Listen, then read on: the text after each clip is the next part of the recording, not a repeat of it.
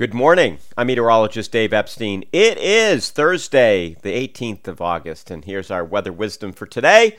We've got some cloudiness out there this morning, blended with some sunshine. A little breezy this afternoon. Those winds coming out of the west, and there could be a little sprinkle here after 1, 2, 3 o'clock, something like that. Temperature 75 to 80, so fairly warm, dry.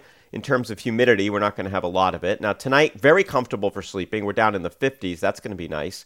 Tomorrow, 85 to 90. I think most of us stay under 90, but we'll go 85 to 90. I think probably 86, 87 captures most of you. Temperatures tomorrow night, a little milder, 60 to 66. A little more humidity, but not bad. Mostly sunny on Saturday. A good beach day. Calm winds coming out of the south in the afternoon. If you're on Cape, it's going to be a little bit cooler.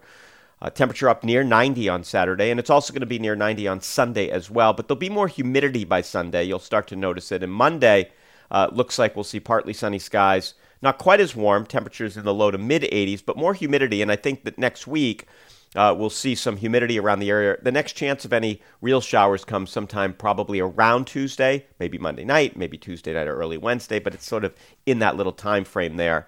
Some of the models giving us, some rain, but again, until we get close, until I see the radar with rain on top of all of us, it's going to be tough to really get excited about any long-range forecast for obvious reasons. There'll be a new drought monitor that comes out later today. Comes out at 8:30 this morning, so I'll take a look at that. I'll give you the report. My guess is that we've expanded the drought across the area because since last week we really haven't had any significant rain, so it stands to reason that the drought has gotten worse.